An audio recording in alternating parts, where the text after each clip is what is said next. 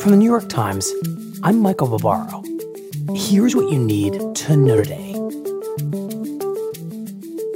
In its fourth televised hearing, the Congressional Committee investigating the January 6th attack on the U.S. Capitol revealed evidence that former President Trump was directly involved in a scheme to pressure state officials to forward a slate of false pro-Trump electors in states won by President Biden. One of those state officials was the Republican Speaker of Arizona's House of Representatives, Rusty Bowers, who recalled receiving a phone call from Trump and his lawyer, Rudy Giuliani, who made a request.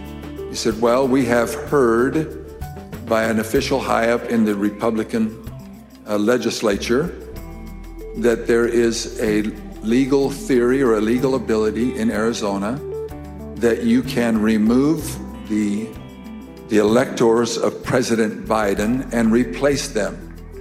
And we would like to have the legitimate opportunity to come to that end and remove that. Bowers said he refused. And I said, look, you are asking me to do something that is counter to my oath when I swore to the Constitution to uphold it, and I also swore to the Constitution and the laws of the state of Arizona. I will not do that. Several local election workers, including Shay Moss of Georgia, testified that the scheme and the false claims made by Trump and Giuliani to advance it had ruined their careers, unleashing waves of harassment and threats. How has this experience of being targeted by the former president and his allies affected your life?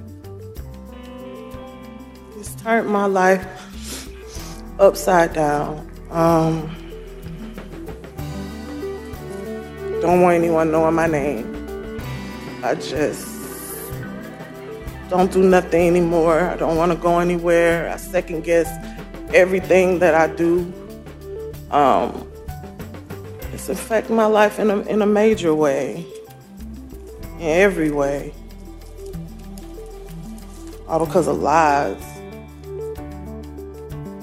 That's it for today. I'm Michael Barbaro. See you tomorrow.